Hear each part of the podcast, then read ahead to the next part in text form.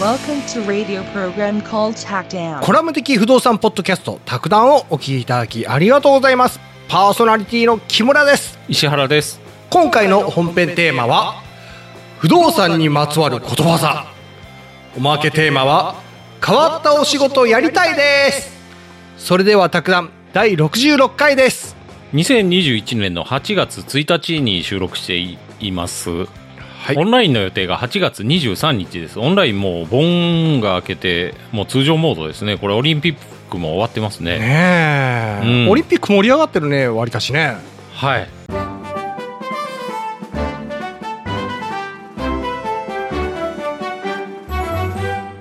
はい66回の卓談ですね住まいのことわざっていうのをいきたいと思いますおおこれあれだね、うんちょっとライトな感じがするそうなんですよ。 あの、ホームメイトにね、住まいのことわざ集っていうところがあって、はいあいうえお順でめっちゃ並んでるんで、はい今日やってみてよかったら、うんあの、何回かできる。 今日、あいうえお順でまだね、あ行とか行しか持ってきてないんで。あそうなのそれでも結構あるんですよ。あそうなんだはい。へだから時々やっていこうかなと思っえてて。いうかことわざそんなんの不動産絡みのうん。へーそうなんですよ。す住まいのね、うん。やっぱみ身近なんだねあれ、ことわざとか好きです木村さんは。う、う、う、あ、う、う、え別にっ て感じことわざ好きかって言われて、はい、好きで、ああはい。まあ、はい。好きよ。行きましょうか。んあ、好き好き、うん。ん順番に。大好き。えーっとね、うんあ行、はい。い一発目。空き家で接近。もうわかんないですね、これ。全然、つあ、あれね。うん。接近ってね、雪隠しって書くんですけど、はい。えーっと、トイレのことなんです。あ、そうなんだ。うん。で、空き家だから、うん。あのーまあ、接近に声が溜まってないと。うん、うん、うん、うん。うん声っていうのがね、うん。あ、わかるわかる。うん。木村さんが落ちたやつ。で、空き家だから溜まってなくて。こう深いんだよね。ええで、だから、いくら呼んでも、うん。全く返事がないことの例え。で、これが声と声をかけてると。難しい難しいね。うん。返事がないと。これって使わないね。うーん。はい。そうですね。あんまりき、僕も初めて聞きまし石原さん初めて聞いたんだろた。はい。もうそれおそら次くなくなっちゃうよ。はい。ええ家を畳む。ああこれはまあわかるねわかる。うん。住んでいた家を処分して他に移ること。うん。これは、畳むっていう言葉、いろんなもんで使わ使われるね。そう店、ですね店を畳むとかうね。ん。よく考えたら家って畳めないのに、うん家を畳むっていうんですよね。どっから来たんだろうね。うん。ねえ。ね。石橋を叩いて渡る。はい。あ、これは簡単ですね。はあ、これは、不動産になるんだ。うん。まはああ、住まい、住まい関係はあと。はあうんはあ。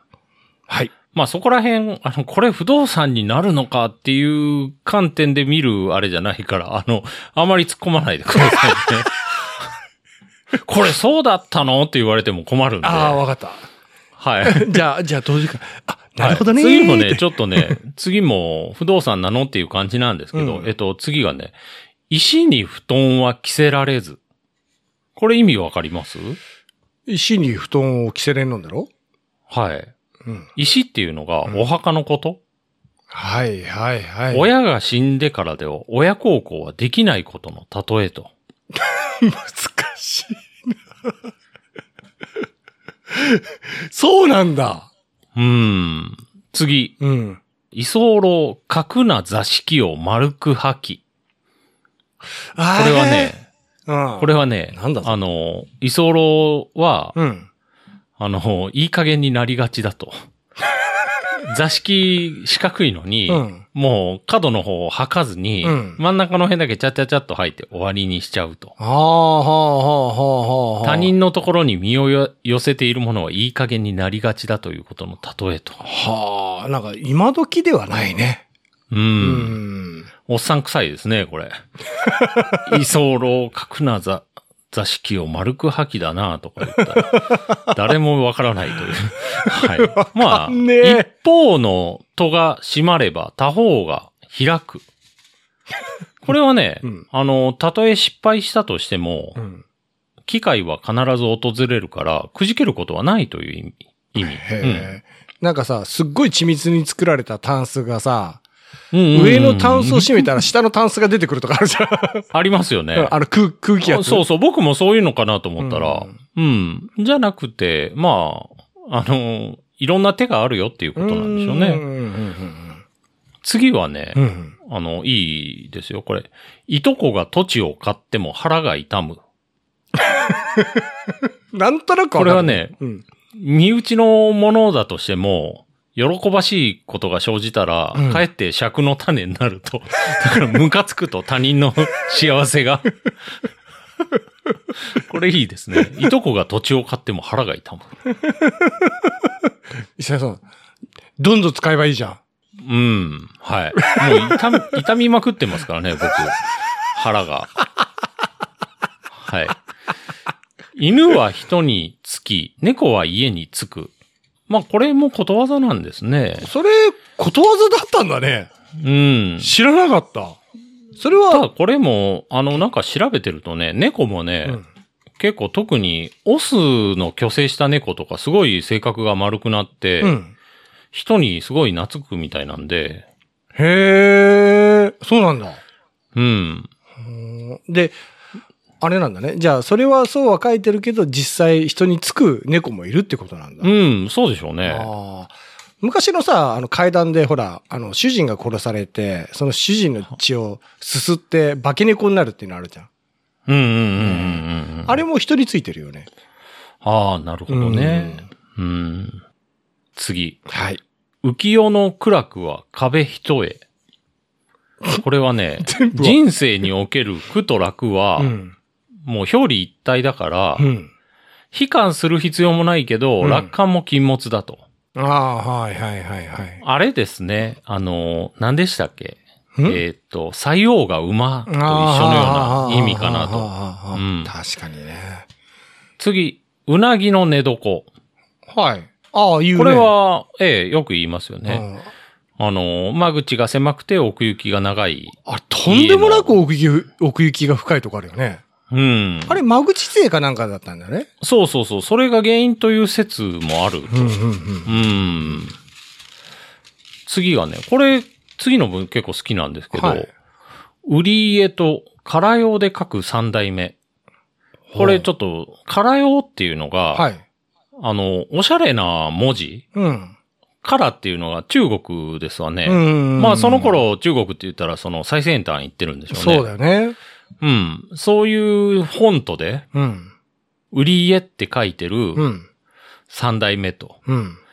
だから初代が苦労して築いた財産を、うん苦労を知らない三代目が、うん。これもう食い潰して、うん。うん。うん、で、家も売りに出しちゃうと。はあ、はあ、はあ。、で、その、看板には、まあ遊び暮らしてたけど、うんうんお金持ちだかうらん三代目も、字は上手なんでしょうねは。あ、はあ、はあ、はあ。で、その字を空用で書いてると。はあ。売り家みたいな感じで。なるほどね。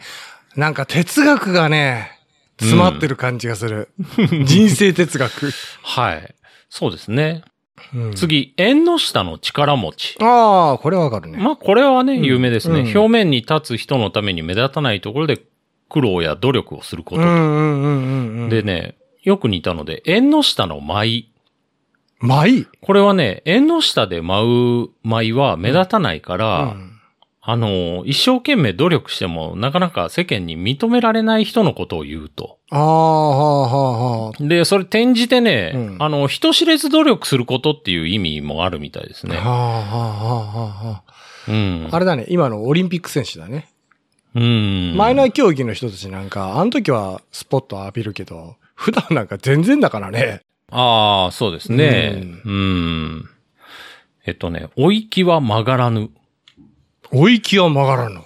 ほうこれ。はね、古い木は曲げようとすると折れてしまうと。うん、うん、うん、うん。だから人間も年を取ると、うんあの、体だけじゃなくて、うん心も弾力性がなくなると。 頑固ってことまあ頑頑固になっちゃう と。これあれだね。石原さん、今後の僕らの課題だね。うん、ねえそうですね。まあね、石原さん柔らかい系な、頭が。ううんん、。気をつけんとええんわ。えっ、とね、大風吹けばうん、おけやが喜ああ、ぶ。こあれれ、はまあ有名ですね。うんあれ、大風って言うんだね、最初。まあいろんな言い回しがあるんでしょうね。うん。風が吹くと、おけやが喜ぶって言いますうんようね。んうんう。うんん。これでもね、はい。なんかね、はい。あの、ちょっと、そのパターンがね、違いますわ、ここに書いあてるのは。僕らが知ってる意味合い、ニュアンスとはちょっと違う。なんかね、うん。あの、大風が吹くと、はい砂ぼこりはがい目に入ると。はい。で、それで目悪くした人が、はい。三味線を習う。はで、そしたら三味線作るのに猫の皮が必要になっい。て、はそしたらネズミが増えちゃって猫が殺されるかい。ら、はい。で、ネズミが桶をかじるから、桶屋が繁盛する。すごいよね。なんか、うんこれバタ、バタフライエフェクトっていう言葉があるんですよね。あうーんあれも一緒ですようんうんね。うんううんうん。ん。すべての事象につながりがあってってやつだよね。うん。まあ、小さい出来事がなんか大きい結果を生むみたいうんうんな。うん全然関係ないとこうんうでん。ね。うんうんうん。大風吹けば、うん。うん古屋のたた り。これ、古い家って、うんあの、何にもない時はいいんですけど、うん。一旦、あの、大風とか吹くと、うんボロが出るっていう意味。ああ、なるほどね。うん。はあはあはあはあはあはあ。それは次。あるよね。はそれ、あの、結局、人にもあるよね、それって。うん、まあそうですうんね。その追い詰められた時の人間の進化というかね。うーん。き起きて半畳、寝て一畳。ああ、よく言うね。うん。ねどんな金持ちでも、うん。位が高い人でも、うん。あの、起きてれば半畳あればいいし、寝てる時一畳あればいいと、物事の限度を知るべきと。うん、うん、うん。石原さん倍いるけどね。起きて1畳。うんそうそうそうそう。うん寝て2畳ぐらい。ね。うん。あの、下駄箱が半畳ぐらいいりますか足でっけえし。ら、これ、でも最近ちょっと僕ね、あの、資本論はい。の、の解説本読んでて、ううんん。 そんなん読んでんのまあ、それは、100分で名著って言って、すごい読みやすいやつなんですけど、本当うん。でね、絶対手にここ取らでんわちょっとね、出てたのが、は資本主義っい。てはい。、限界を知らないと。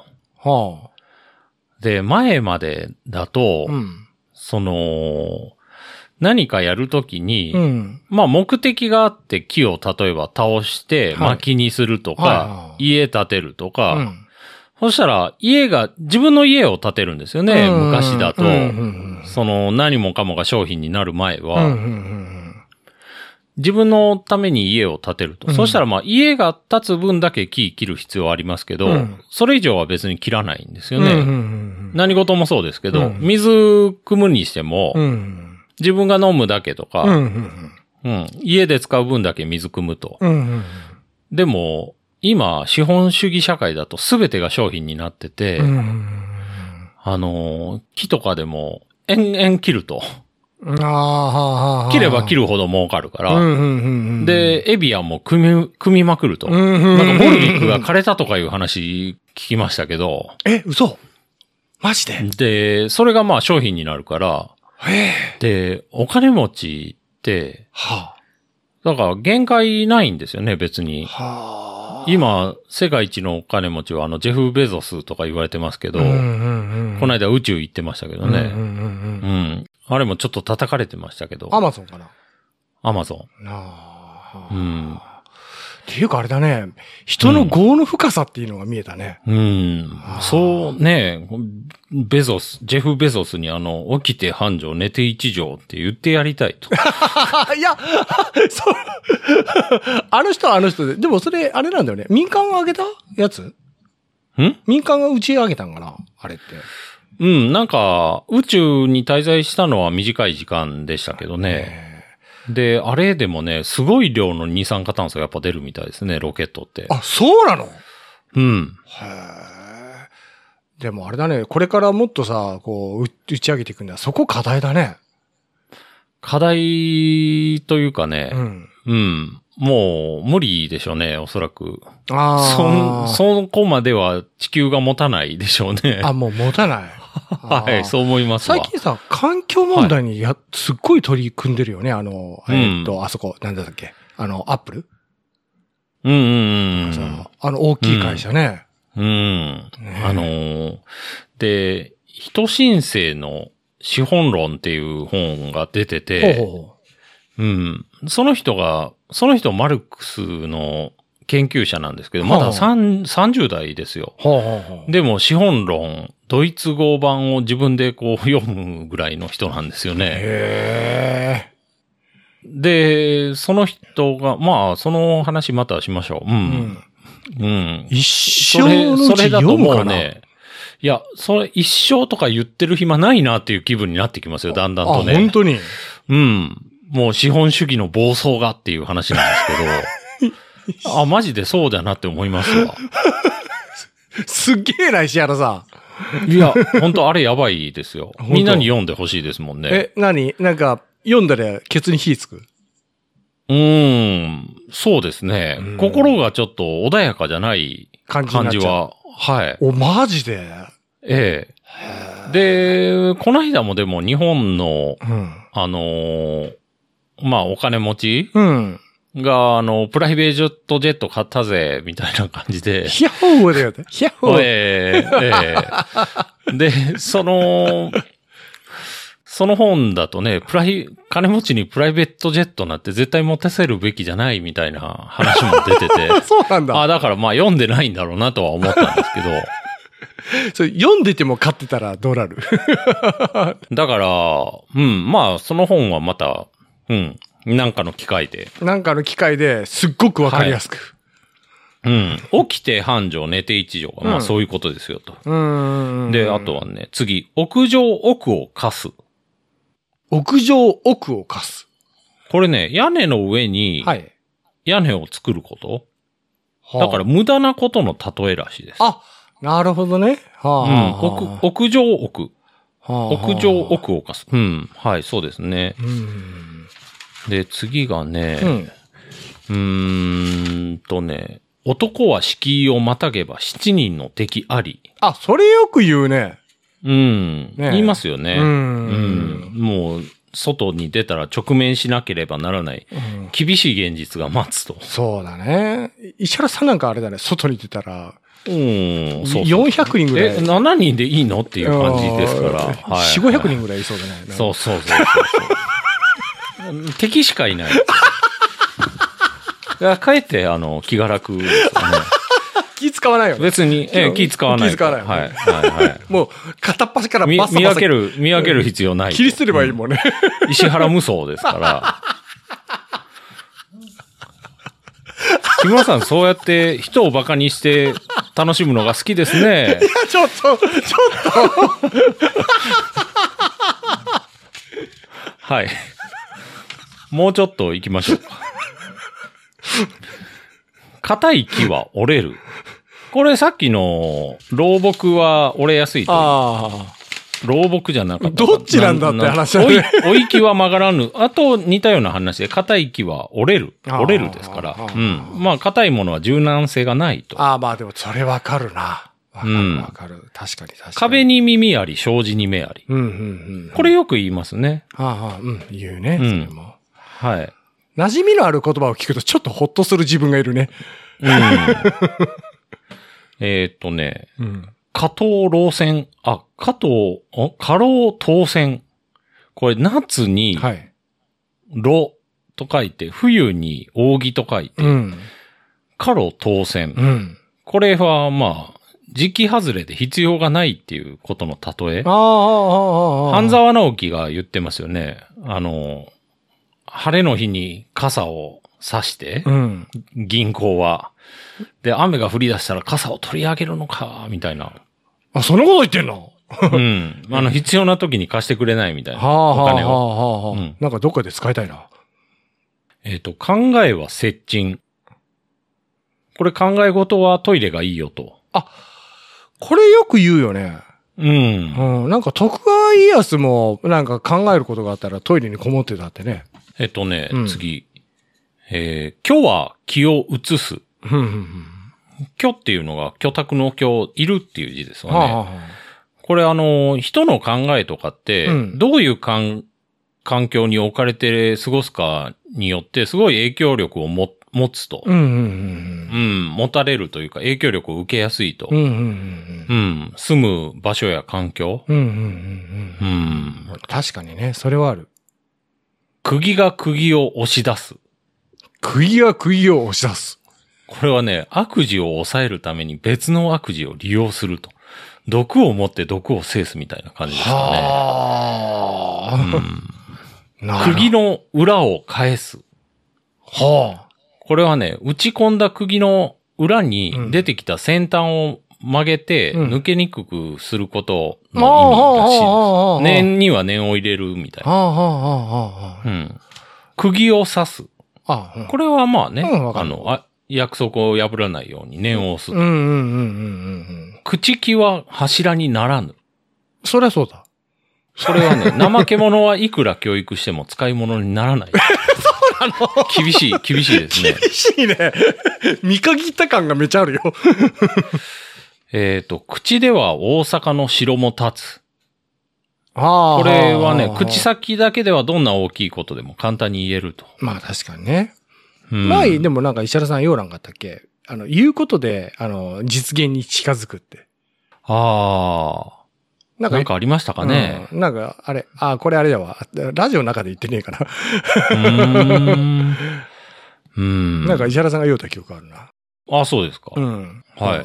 言った本人が覚えてない ですね。次ね、下戸の建てたる蔵はなしと。ほう。これはねほうほうほこれはまあ、酒飲みの詭弁のような気もするんですけど、そおのう酒を飲まないからといって、う。うん。お金が貯まるわけじゃないよっていう話ですわね。あー、な下るほ戸の建てたる蔵はなし。これはでもどうなんだろうなって思いますけどね。ど昔の人たちのお酒を飲むって いう。いやー、あの、落語の世界飲み方やばいですからね。やばそうだよね。ええ、なんかね、朝一章、昼一章、夜一章とか言うんですよ。すごいね。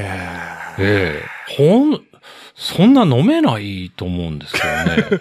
あの、上杉謙信が、はずーっと飲めよったらしいんよ。あ。あ、そうですか。そう。結局、アルコール依存症ですよね。う。そう。でね、晩年はね、うんずーっと手が震えようたってね。ああ、もう完全にじ ゃあそうじゃないですか。え え。えっと、落語でも、うん。アル中だろうなっていう話があって、はあはあけ結構ちょいちょい出てくるんですけど、有名なやつが、うん。あの、芝浜っていう落語、話。はあはあ。題名だけは聞いたことないですかね。あ、芝浜芝浜。うん芝浜芝浜。 わかんあ、ない。芝浜た。ト ラさん。はい、芝浜。いはいまあ、芝浜も地名なんですけはあど、は芝の浜なんですよね。あ。はあ。うん。なんか今の、あっこら辺、えっ、と、東京タワーが立ってる辺からもう海が見えたとかいう風に聞くんですけど、へうえ。ん。で、その、さ、酒飲みうが、ん。えっと、3年ぐらいアルコール我慢しうて、ん。で、商売がうまくいくようになってう、ん。うん。で、一杯やるかいって言われて、うんいや、やめとこうっていう、まあ、 話なんですけあど、あ今言っても全然わかんないでしょうけど、あの、あれ結局それってさ、あの、いや、この時ぐらい飲みはいいんじゃねえかみたいな感じの話なの。そうそうそう。それで、これ飲んでまた夢になったらいけないから、あー夢になるといけねえっていうね、おオチがそうなんですけど、はあはあはあまあ、これ、芝浜って結構有名なうーん落語だと思うんで、また機会があったら、年末によくやるらしいですけどね。まあ、年末の話なんですが、あーはあはあはあはあはいいですよ、芝浜。あ。そうなんだ。うん。へえ。なんかあれだね、は石原さん、う結構いろいろ聞いてんだね。あ、うんで、あれ、喋り、その、語り手によっても内容がだいぶ伝わり方が変わってくるうん、うんそうですねう。ん。うんん。あのー芝浜はね、うんまあ、芝浜は誰のでもいいでしょうね。 誰のでもいいいうこともない。うん。やっぱでも、話によってうん、この語り手とかいうのがやっぱあるみたいですけどね。あ、そうなんだ。あの、間の取り方、声のトーンとか、そういったので。うん、うん。やっぱ、でも、あれ、あれだね。なんか、あ、この人のは聞きやすいなとか、あ、ある目、あるあるうん目つぶったらすごく情景が浮かび上がるとか、そういうのもあるだろうね。うんあるんですよう。ん。最後、うん。家業の最後でうねん、工事、門をいでず。はこれ、良い行いとか評判っていうのあ。は、うんなかなか世の中に伝わりにくいと。あーはあ、はあ、はあ、はあ、はあ。木村さんがこんな善人なのに、あんまり有名人にならないっていう のは、工事もいてずっていうことですよね。こんな田舎にもこんな善人がいいるよと。ぜ、善人かな木村さんでもあんまり、あれですよね、犯罪行為とかやったことなさそうな感じそう、が。あんまりないですねって言って。いやいやうん、そう、ちょ、ちょっと待って、ちょっと待って、なんかはい違う、なんか違うと今のは、え えあんまりないって。あんまりというか。うんうんでも本当なんか、そんなにね、そんなにないね。いや、ぜ全悪さ然ないから。全然 ない。うん全然、うん、全然ないから。あんまりとかね、そんなにってへえちょっと、ちょっとひ引っかかっちゃうな、そこ。あのー知らないおばあさんを後ろから殴ったとか、ない。それ、全国ニュースだ ね、それ。やば系だね、それ。な、ええうんないな。はい。うんまあ、あの、工事、門、いいですと。あで、逆が、あれですよねうん。悪事千里を走る。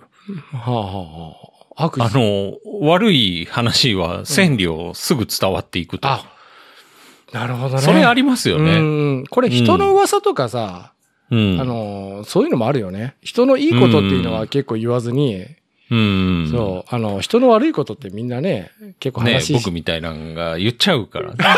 あの、悪いことばっかり、良くない。いや、石原さんね、人のことは言わないけど、あれ、あのー、哲学というか、合理的なこと、不合理なことに関しては、徹底的だよね。ああ、はい。そうです ね。合理的まな。あ、本編この辺です。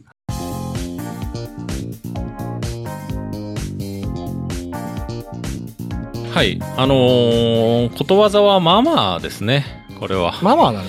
あ、でもね、まあまあですね。あの、うん気楽。気楽ですね。うんたまにはね。そうそうそうそう。息抜きがね。次も気楽な話で ね。ほ変わった仕事に就きたいという話。うほうほうほうほ16個ありますんで、どんどんいきますう。はい。あのー酪農家って休みが取りづらいんですよね。ほうほ動物相手だから。うほうほで冠婚葬祭とかでもなかなか休めない、ううん。そういう人を助けるのが酪農ヘルパーっていう仕事があるらしいですへえ。これあの代わりに搾乳とか餌やりを代行する仕へ事と、ーあれだね、あの、コンビニでオーナー店があるが、はいが、あれだね、なんか本部から応援を入っ、おあそんな感じだね、はなんいか。うんあれどうなんでしょうねコンビニの仕事を極めたらなんかこういつでも行ってやるぜみたいなスーパーね店員さんになれそうな気がうんどうなんでしょうねまあまあでもそういう方多いでしょうねあの、石原さん、コンビニの店員ってやることめちゃくちゃ多いらしいね。いや本当あれすごいですようん、ね、うん。あれすごいと思いますわ。あの、ほら、ただ単にこうレジ打ちだけじゃない店から、うんなんかあのでで商品の発注とかも、うん。商品の発注あれだろ、うん。コンビニってなんか微妙に違うんだよね入ってるもんああ、お店によって。ん うん。ほんでさあのおじいちゃんおばあちゃんがさちょっとこのコピー機使えんわからんけちょっとやってくれみたいなのもねうんやってくれよむかむかつくでしょうね、あ れ。いや、もうコピーすんなやってなるでしょうね。あの ATM の使い方とか聞かれたら。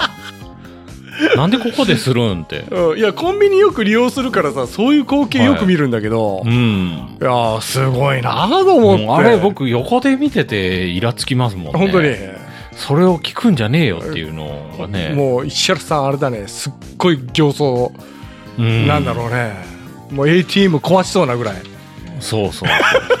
その、じじを後ろから殴りそうなぐら いの。はい全国放送だよ、 はい全国放送だよ次、脳幹視。はいこれ、あー送り、送り人ですね。あーはいはいうん。まあ、一気にこれも変わった仕事ですようんね。なん、かあの映画で一気に、うんあうん名前はねメジャーになったね年収が5、600万と。あああはあはあはあ。大手の葬儀会社の場合で、うんうんうんううんんなんかマッサージとかもするみたいですよ。マッサージその表情とか姿勢を変えるんでしょうね。あ復元するというか。うん。あれ、やってたよね。あの、送り人の中でも。へえ。顔がこわばってね。うん。僕見てないんですけどね。そうなんですね。あ、ほんあれ、よかったよあ。も、もっくんでしたっけ、うん。はい。あ次。一回見た方ゴがいルいフボールダイバー。あこれはゴルフ場の池のボールを拾い集めると。あなんかあれだろアメリカだったら結構メジャーな職業で1億とか稼ぐってね、儲かるみたいですよ、本当うん。これ次、探偵。さ,、あはいはいさっきのってさ人がロストしたボールを拾って売るってわけよな、うん。すごく結構わりかしすごい仕事だねなんかおおまああれでしょうねそのなんかあるんですかねもうあのゴルフプレー中に、あの紛失したボールの所有権は放棄したとみなされるみたいなああるんだなそういううの、んかもしれないですよね、うんうんうんうんあ次探探偵ですね、あ探偵ね、うん、誰もが一度は憧れるって感じかなは収入としてはまあ平均して500万前後とあ、はあはあはあはあうん石原さん向いてそうだけどねそうです、うんはいプロの金庫破りあこれもテレビでよくやってるねテレビで最近やってますようね、ん1台8000円が相場らしいですえそんなもんで開けてくんないのくれるのうん、えすごいねそれはただ注意すべきことがあって、はいその金庫破りをやるにあたって、はい中身を見ないっていうのが重要らしいです開けても、ああはあはあはあはあはあうん、中には触らないんでしょうあねじゃああれなんだね本当にガチャッと開けてその場をこうかっこよく立ち去るんだね、うん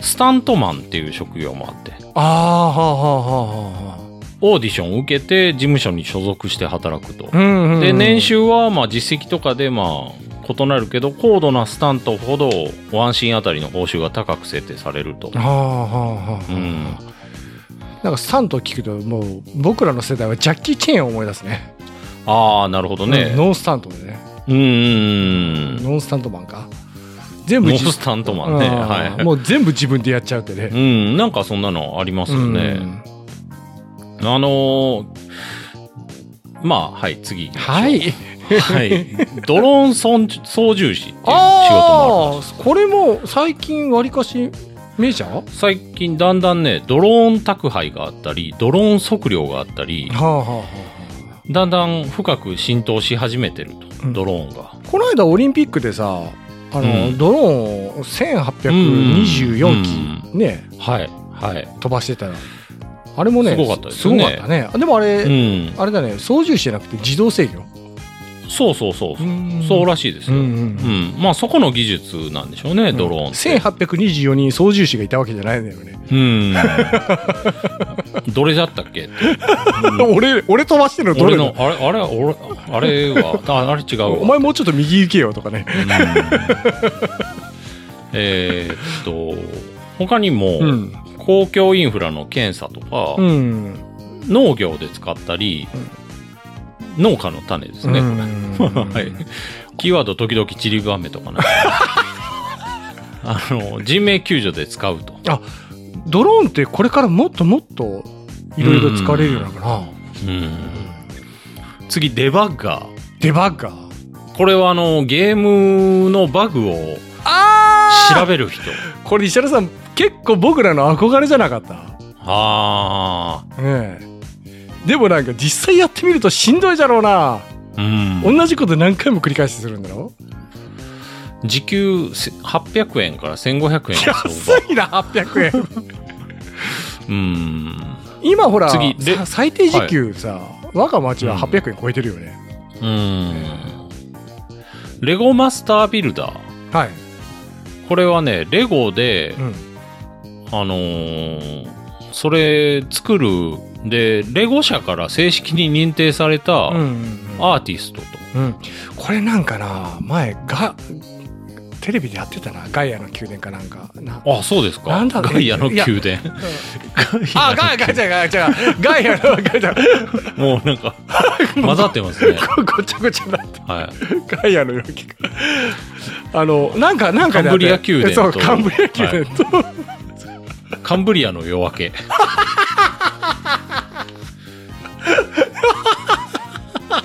次、ひよこ鑑定士。上手やなこれ、オスメス見ると。あはいはいはいまあこれ前やっうん。まあちょっとありましたたね。あとはね、YouTuber。ああ YouTuber もうあれだよ小学生とかの憧れの職業これはね、うんだよねこれもう最近なんか有名ですよね。うんただ、あのー高額を稼ぐ人気 YouTuber がいる一方で、うん1円の利益も出せてないという人も少なくないと。ううんんまあそうでしょうねあ。のガチでやって1円の利益も出せないのってあれだけどただ単に自分が発信したいからやるって言うんだったらねうん。でもあれだねあれなんだろうなんかあの結局 YouTuber 側の契約が一方的に単価が変わったりして一気に低所得になったりすることもあるんだろそれですわ。うん。それ、ありますようね。んあれ怖いねグーグルが、あのー一方的に決めるか。まあ、あのーあれとかもそうですよね。ウーバーイーツとかも、はあはあはあはあうん、システムがいきなり変わっちゃうとうん。うんうんうんうん謝罪のプロっていう仕事もあって、ほう謝罪を代行してくれる。あなんか見たことあんなそうれんこれでも、これはね、あのメールとか電話は1万円で、直接謝罪が2万円からって書いてますけあーはど、あはああの、なんか企業案件でうん不祥事があった時に、うんあれのセッティングするプロとかもいるみたいですあね。本当にうん。で、こういう内容で、あの、発表して謝ってくださいみたいな。それしくったら、んどんどん炎上していくから、あーはいはいはい最初がやっぱ肝心みたいですけどね。あーほいでその表に出て謝ってる人もさ、うん雇われてる人だったらちょっと笑えるよ ねああ。全員会社の人間じゃないってねあれでも逆逆ギレしながら謝ってて炎上するのとか結構あるじゃないです か。あああるねうん。そうゲーム実況者っていう仕事もあるみたいで、 YouTuber とは違う似たようなもんでしょのうね。うん。まあ YouTube などにアップするうと。んすごい今時だねうん。これもなかなか大変でしょううね。んえっとね、在宅ナレーターっていう仕事が あって、 にニートんえっとね、いや、それはあれでしょあの、自宅警備でし ょこれは在宅ナレーター。えっと、まあ、ナレーションの仕事をはいリモートでやると。ああうん。まあ、録音してしまえば、あと音声ファイルとして送るだけですもんね。うんうんううんんうん1本1000円から10万円とか、幅すごいねで、30文字程度が300円から5000円と幅が広い。はまあ、人気商売なんでしょうね。せどり。はいこれはお店やネットショップで商品を安く仕入れてネットで高く売ると。転売転売で すね。あのー、もともと本、本屋で、んブックオフとか行って、うん背拍子がこっち向いてるじゃないですか。うん背拍子というか、あの、あれなんて言うんですかね。本の表示が出てて、うんあのそこを見ながら取っていくから、背取り。はっていうふうにあ僕聞いたんですけどねうんうん。転あ売だのな一瞬で値。段をね、こう、あ、これ価値あるわっていうのを。はあ。転売もでも最近非常に問題になってますね。いやー自分の欲しいものが転売で買えなうかっん。た。で、うんネットですっ釣り上がってると。ごい釣り上がってるのを見たりすると、はあってなるわ。あれも資本主義に踊らされてる感じがしてね、あ非常に。うんうんうん。あえてね、もう買わないっていう選択肢になそっうちゃそううそうね、。そう、そう思いますね。うんあと、各種代行業。これ、ベビーシッターとか、あの、ペットシッターとうか。んうんうんうん。うん。ベビーシッターってあれだね、日本だとまだまだだけど、外国だと普通なんだね。うん、普通みたいですよ。しかも本住み込みでやったりするんだね。当うん。その、やっぱ日本の、その、女性が家庭を守るみたいな考え方自体はすごい古いみたいですね。あうんメリットとしてうん変わった仕事のあ、うん。肩書きにインパクトがあると強い印象を持ってもらえると、確かにねそりゃそうだ、うはんで業界内での人間関係も結構濃厚になるとあはあはあ狭いから業界はあはがあはあはあただデメリットとしては求人数が少ない、うんうんうんうんうん、そうでしょううね、んあと話が伝わらないと書いてますけどね あの仕事の得方取り方っていうのが特殊だよねどれもうん、ね農家市なんかはニッチな仕事あれかな、うんあのその葬儀屋とうん葬儀屋に就職みたいなパターンもあるみたいですけあどそうねなんだ農官士の場合は、うんああの農家市はねもっくんがやってるのを見て、はい、素晴らしい仕事だなと思ったよ、へうんえそ映画でううんあのうんやっぱ人の最後じゃん、うん、うん、やっぱみんな綺麗に見送りたいんだよね、はいはいはい、はいうん気持ちとしてはね、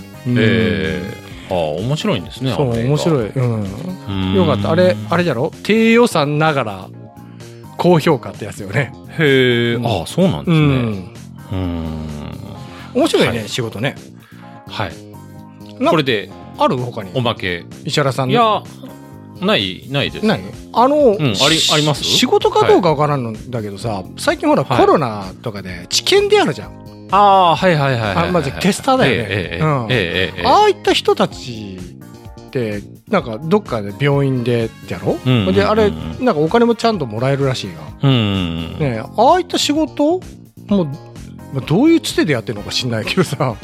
うんうんあとあれ昔、ネットの黎明期に結構そういう話題よく出ましたねあ、そうなんだ。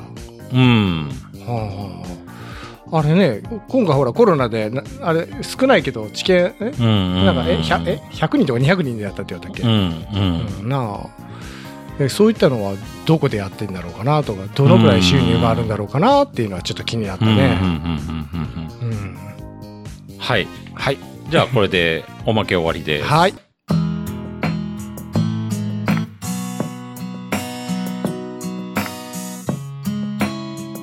えっと、お便りをいただいてまして、はいオーストラリアかはら。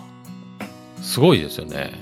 はいあのオーストラリリア読んでいきます。はいはじめまして、はい初めまして小林、小林と申します。小林さんいつも楽しく聞かせていただいております。ありがとうございます。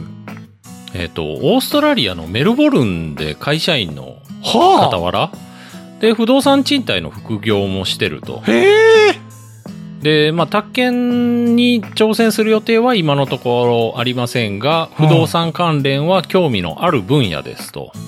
僕ら不動産関連でよかったですよね。え小林えいつも、すごいポッドキャストを聞きながはら い通勤しており、片道50分の運転も、石原さんの興味深い話とあー、木村さんの相づちと笑いで楽しい時間となっております。あーありがたいなー朝の眠いところ、うんい情報と娯楽の提供をありがとうございます。やこちらこそありがとうございますどうぞ今後とも続けてください。あー頑張ります100回目、1000回目を楽しみにしておりますと。わあすごいパワーなるなえーいいなーなんかー、メルボルン。メルボルンうん。聞いたことだけあるあの ーこの小林さんが住まれてるはいメルボルンっていうところを調べると、うんオーストラリアの一番右下の方で、おう遠いね四国、四国で言うと室戸岬だと思うんおでおうんす。四国で言うのが正しいかどうかはちょっとあれなんですけど。なんとなく形似てるよね似てま すね。オーストラリアでもめっちゃでかいよねえでかいでメルボルンメルボルンもでかくて、うん500万いて人口が、 500万ってすごいねうん、で2002年と2004年にエコノミスト誌が選ぶ最も暮らしやすい都市世界でへえで1位を獲得してるとなんかあれなんだねそんな住みやすいってことは治安もいいしインフラとか全部整ってんだろうねうんそれはまあ500, な500万人500万人おーで結構ね、あとでちょっとググってみようかな。